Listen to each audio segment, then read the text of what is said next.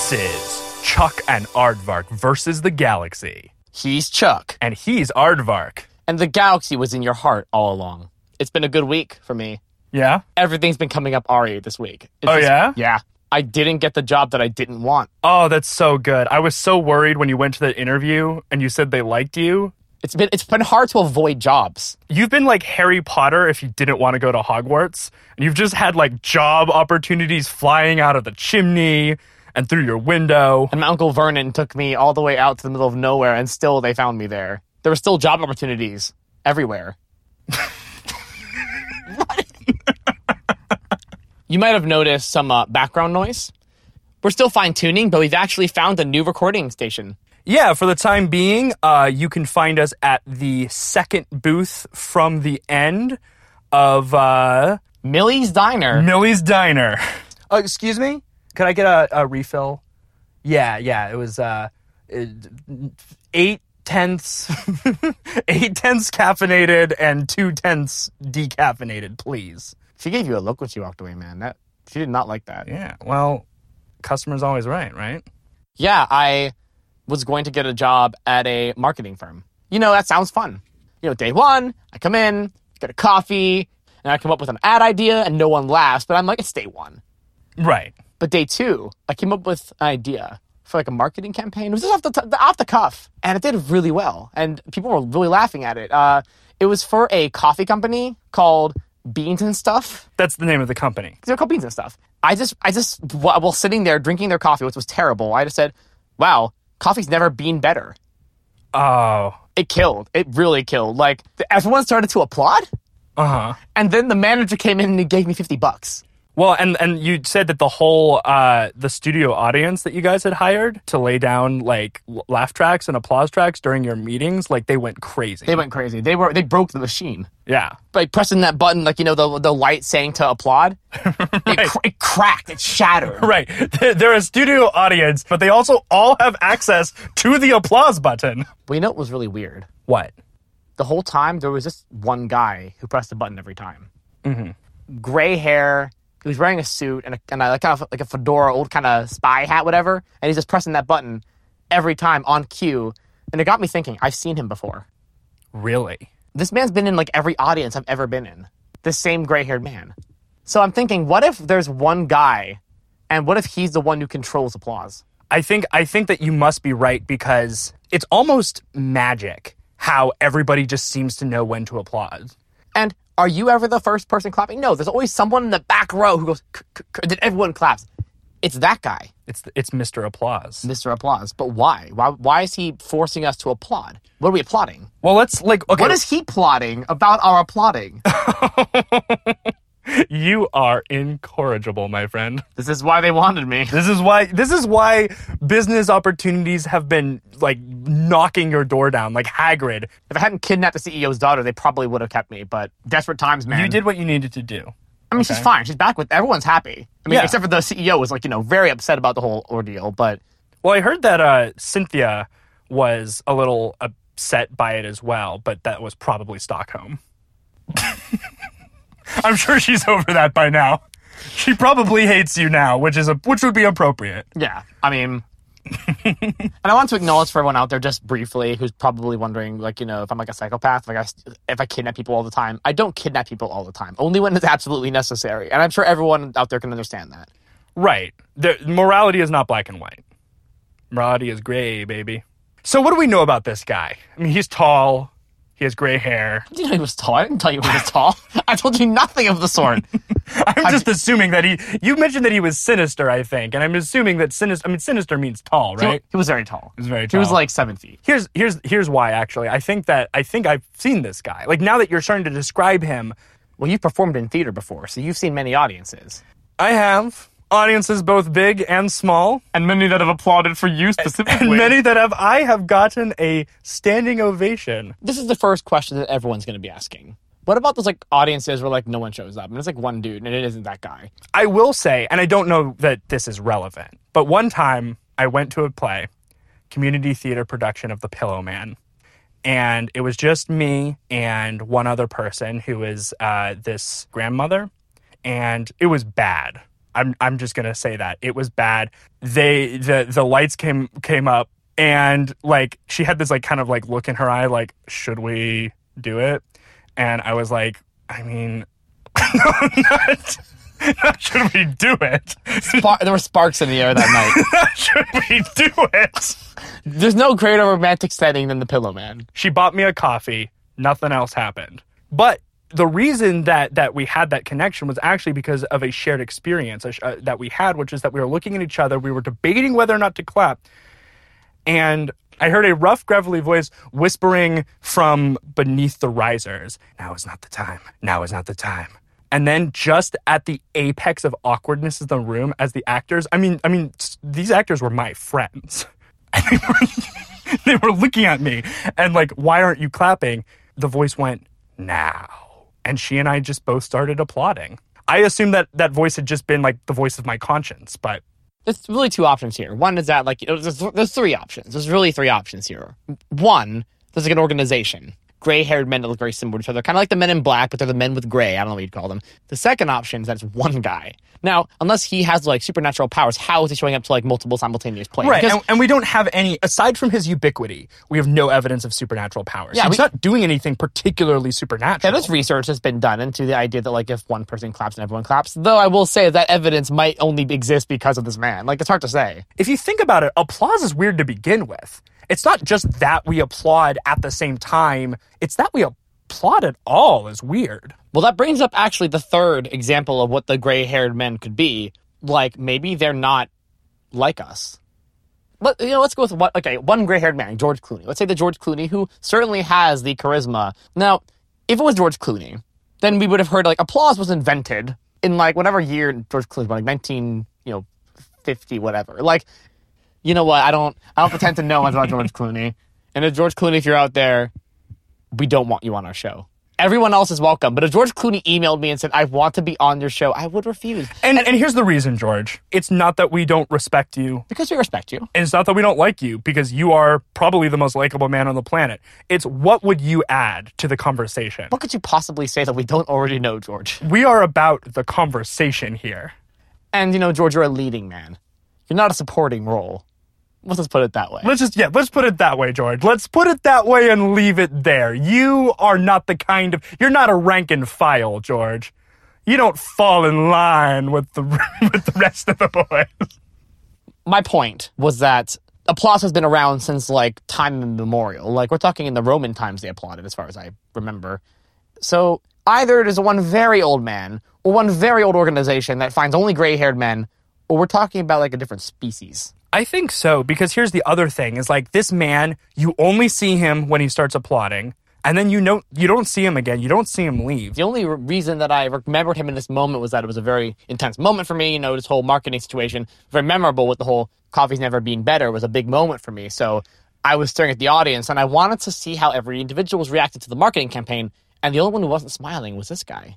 That's fascinating because now that you're saying that, I also remember at school presentations, like, you know, we'd have our parents gathered in the back. We went to the same school, I Yeah. should say. And like our parents would be gathered in the back. We're not like, going to tell you what it is. No, we're not going to dox ourselves. Security.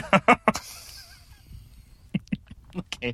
You were saying. yeah, we'd look in the back and like sometimes you'd see like just like like you'd think it was like someone's grandpa or something. Like you'd be like, "Oh, who's who's this stony-faced old man?" You know. I don't know everyone's grandpa. From your experience, an audience can have only two people, and the influence is there, presumably. There's there's an influence among humanity of some kind. Well, there was a voice from underneath me. I mean, and and which is leading me to think that like so maybe this those who tread the boards sorry. Shut up. Those Actors. who tread the boards People on the stage. know that that the theater contains many secrets, right? There are superstitions, there are hauntings, there Hold on. Miss? Miss, he's still waiting on. Yeah, you never brought. things I I can handle myself. I mean, I appreciate it, but I don't want her to think that I'm like having my friend. Like this is kind of weird, you know? I mean, she already dislikes you. Yeah, I mean, she. Yeah, no, you're right. She has been like whenever she's not actively waiting on a table, she sits at that booth and she just stares daggers at me. Oh, here she comes. Thank you, thank you. Hey, I really, I really appreciate it. I oh, know she's I'm- leaving, dude. I'm, She's walking away. I tried. Are you going to give her a tip? Of course, I'm going to give her a tip. At least 20. I, I tip 80. 80%? Is that why you're so poor? Is that why your your basement was so terrible? That's not the only reason I'm poor, but it is one of them. Yeah, I tip I tip 80%. I mean, I knew that you inherited Minimum. you inherited millions from your dead uncle, but you never seemed to use it. he was a member of a wait staff, and so he set me up a tip fund. So I'm actually not allowed legally to touch that money unless it's used for tips. I'm just saying, doesn't seem to have affected her that much. So Yeah, I mean, you know, not all human beings are uh, have a price tag. I guess she just has integrity. I'm fine. I'm fine being like a story when she goes home. And uh, I'm just going to also mention that uh, these eggs are delicious. These eggs are so goddamn good. You, the one who emailed us about this location, very good diner, very highly rated. Yes, you you are definitely our favorite denizen. We expect to see you in Central Park on May 17th. Oh yeah, sorry. I, I did want to mention we have uh, pushed the event forward three days. so it's May seventeenth now. Yes. Uh, yeah, come to Central Park. Uh, we got a couple emails regarding what we mean when we say come incognito. We mean like black ops. Paint your faces. The darkest shade of blue. We're talking like you have to look like you're supporting your favorite sports team. Yeah, yeah, yeah, yeah, yeah. Vivid electric blue on your face. Um, And th- your clothing must be bright yellow, the color of the sun of truth. full business suits, full ye- on yellow business suits. We'll tell you more about the dance next week, but for now, let's continue on. Yeah, let's get back. Let's get back to the show. Um, You're so talking about theaters being haunted. For yeah, so. I think this guy's a ghost. I'm just gonna come out and say it. I think that this. I think that this man's a ghost.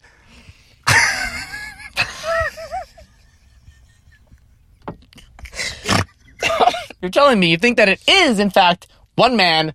Let me ask a question then, if, if that's what you think. Like, why is he wearing a suit? I think they had suits like as old as you know. Applause has been around for far longer than like the modern suit has, and this is not an old suit. Did he get like? Did he go to like a ghost clothing store? Well, I do think that yes, it's got to be a ghost clothing store. Whoa, we're we're treading into some really fascinating territory. Yeah, here. because because that's obviously that's that's the most interesting and, and most obvious explanation is that there's a whole ghost society. Occam's razor, my friends, always Occam's razor. I think it's pretty much like established at this point that there's an entire ghost civilization that bears uh, exploration. But for now, I think we just need to figure out how this guy died and why he does what he does. Was he cursed? That would explain why he's so dour, right? Like if this was something that he wanted to be doing.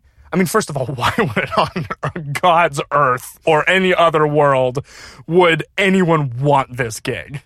To sit through terrible theater and pimply kids at their school presentations time Rom- and time again. And Romeo and Juliet, which I wanted to ask, by the way, how has that been going? Oh yeah, Romeo. Yeah. Uh, well, I just got to. Uh, uh, they just introduced Tybalt, who I anticipate being a big character and like a major player in the in the final acts. This is this this guy's gonna gonna really upstage the other players. How have you been feeling about uh, the whole, you know, the Romeo and Juliet romance? Have you been feeling, have you been connecting with the characters? How do you feel? Where do you feel this romance is going? Well, uh, yeah, uh, for those of you who are just now tuning in for the first time, uh, I am currently on my first reading of Romeo and Juliet. And Bli- blind reading, in fact. Yeah, no, I've never. Yes, I've never been exposed to this story. I wasn't aware, uh, I guess, of its pop culture significance before I started, and um, I know that this is kind of like a bold stance. I just wish that like they could, the, the families could like put aside their differences. Violence just begets more violence, you know. After all this is done, maybe you should write like a book on analysis or Romeo and Juliet, kind of tell your tale, the new Romeo and Juliet. Yeah, I mean, I'm not sure that the whole uh, literary establishment is quite ready to be usurped by me. Just read a New play, new critic. Um, that'll be my handle. I will say just quickly about Romeo and Juliet. I'm glad this story is almost definitely going to end with families coming together and like Tybalt just like steps up.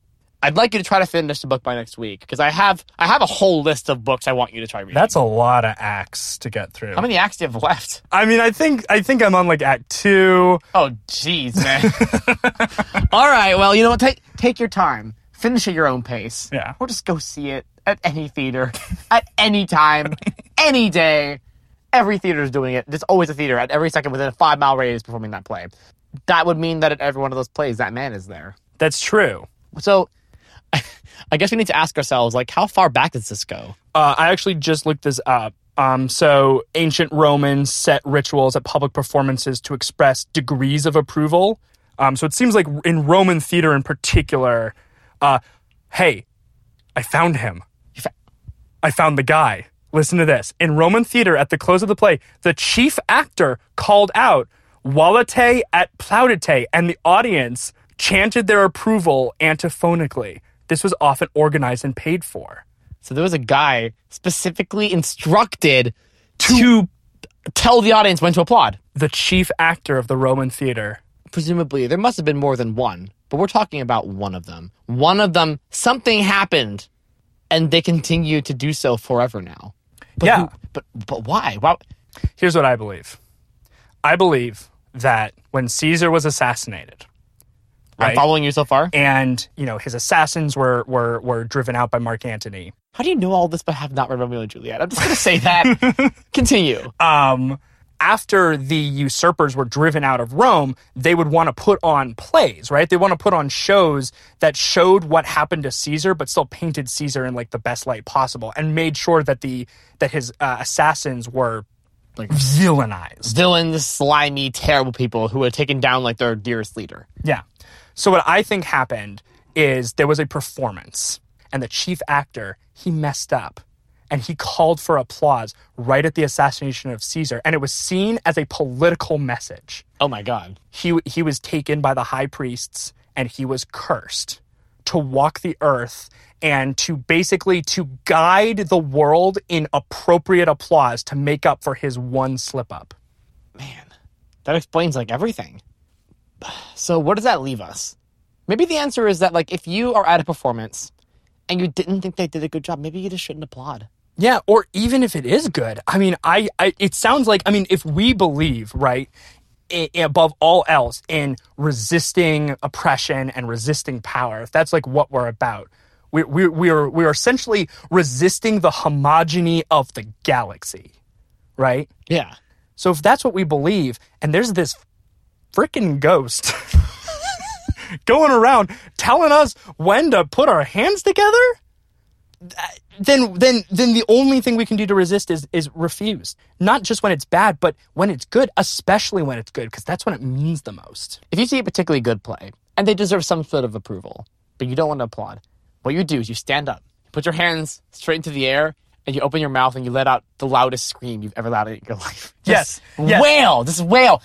And perhaps you'll scare away the ghost. The audience won't applaud because why would they applaud when a man is screaming? But the people on stage won't be thinking, oh no, no one's applauding. They'll be thinking, who's that man screaming? They're going to be confused, certainly, but the applause man will have failed. Yes, and the most important thing, you know, in resisting this terrible brainwashing homogeny is that when you do it, everybody else is gonna do it. Exactly. And that is resistance. that is resistance. Also, what's that song that's like, everybody clap your hands? You know that song? No. I just, I think he might have recorded that. every single pop song that ever says "clap your hands," you have to also stand up and scream very loudly. If you're at a our, cl- if you're at a club and someone goes, "Everybody, clap your hands," just go ah really loudly. Yeah, absolutely. Um, yeah. So, and we got all of our, uh, all of our pod biz, I think, taken care of kind of randomly in the middle of our episodes. and so, I've already finished my eggs. and these were delicious eggs, by the way. I'm gonna, I'm definitely gonna take this, uh, you know, on on your receipt, like they tell you, fill out this survey, you'll get a coupon. I'm definitely doing that. Giving many- them some feedback. Do we know if that's actually what they're doing with that information? What are, we, what are they actually doing with our information? Let's put a pin in that. hey, check please. Yep. She's she's walking away. She is actively. Oh, what's she doing? She she just threw her apron down. She's leaving. I think she just quit. Was I just mean to a waitress and she quit? That's not a good look. I mean, I kid. And you kidnapped a woman. anyway, fearless denizens, thank you for tuning in and listening, and we will see you next week. keep your eyes sharp and your ears clear, and the galaxy will whisper to you. Bye. Bye bye.